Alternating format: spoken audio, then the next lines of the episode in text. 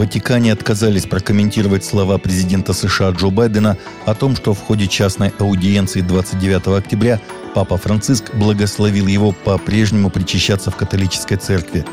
Ранее консервативно настроенные католики, в том числе представители епископата и клира, требовали запретить Байдену причащаться, поскольку он поддерживает аборты – Позиция пресс-службы Ватикана не стала неожиданностью, поскольку по установившейся традиции слова, произнесенные понтификами в ходе частных аудиенций, не подлежат комментированию. Речь идет о частной беседе, и ее содержание сводится к тому, что было сказано в заявлении для публикации, заявил глава папской пресс-службы Матео Бруни.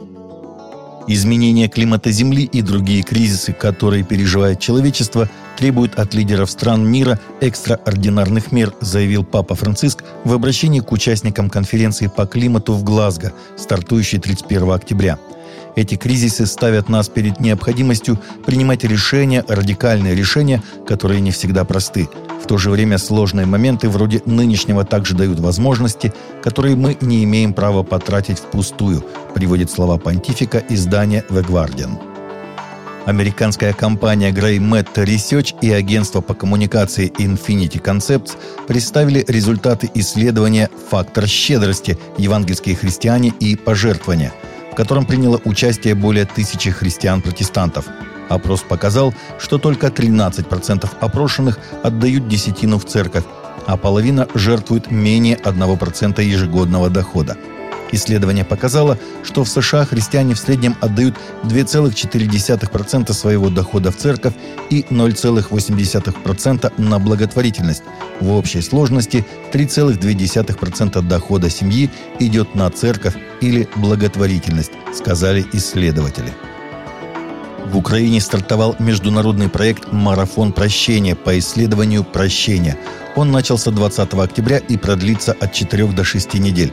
Марафон проходит в рамках проекта «Развивая больше прощающих сообществ по всему миру», который является первым масштабным проектом по кросс-культурному исследованию прощения при поддержке Templeton World Charity Foundation – он ориентирован на выяснение того, как прощение влияет на множество параметров психического здоровья. Организаторы проекта – Гарвардский университет, Стэнфордский университет, Университет Гонконга, Украинский гуманитарный институт.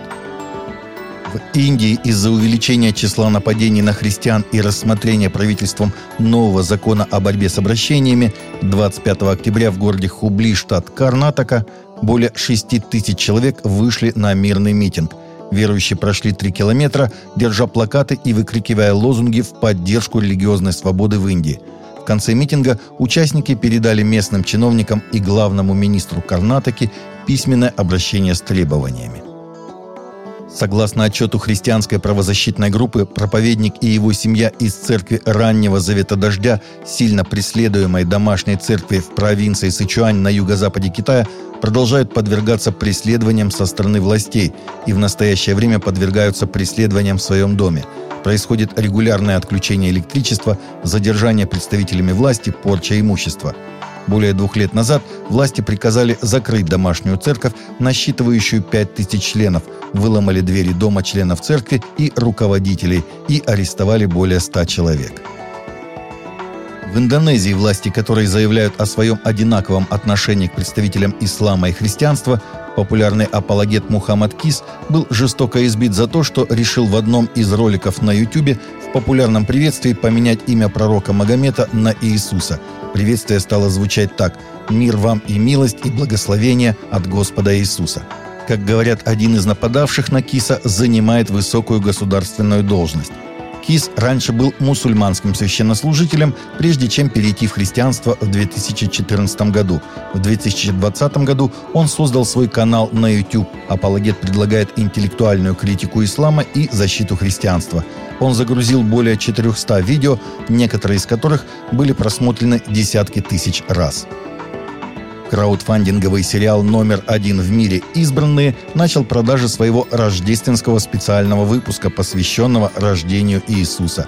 Это первая серия франшизы, вышедшая на большой экран. Спрос был настолько велик, что продюсерам и организаторам мероприятий пришлось расширить свой охват. Фильм, который будет называться «Рождество с избранными», покажет рождение Христа глазами Марии и Иосифа – Все билеты в кинотеатры уже раскуплены.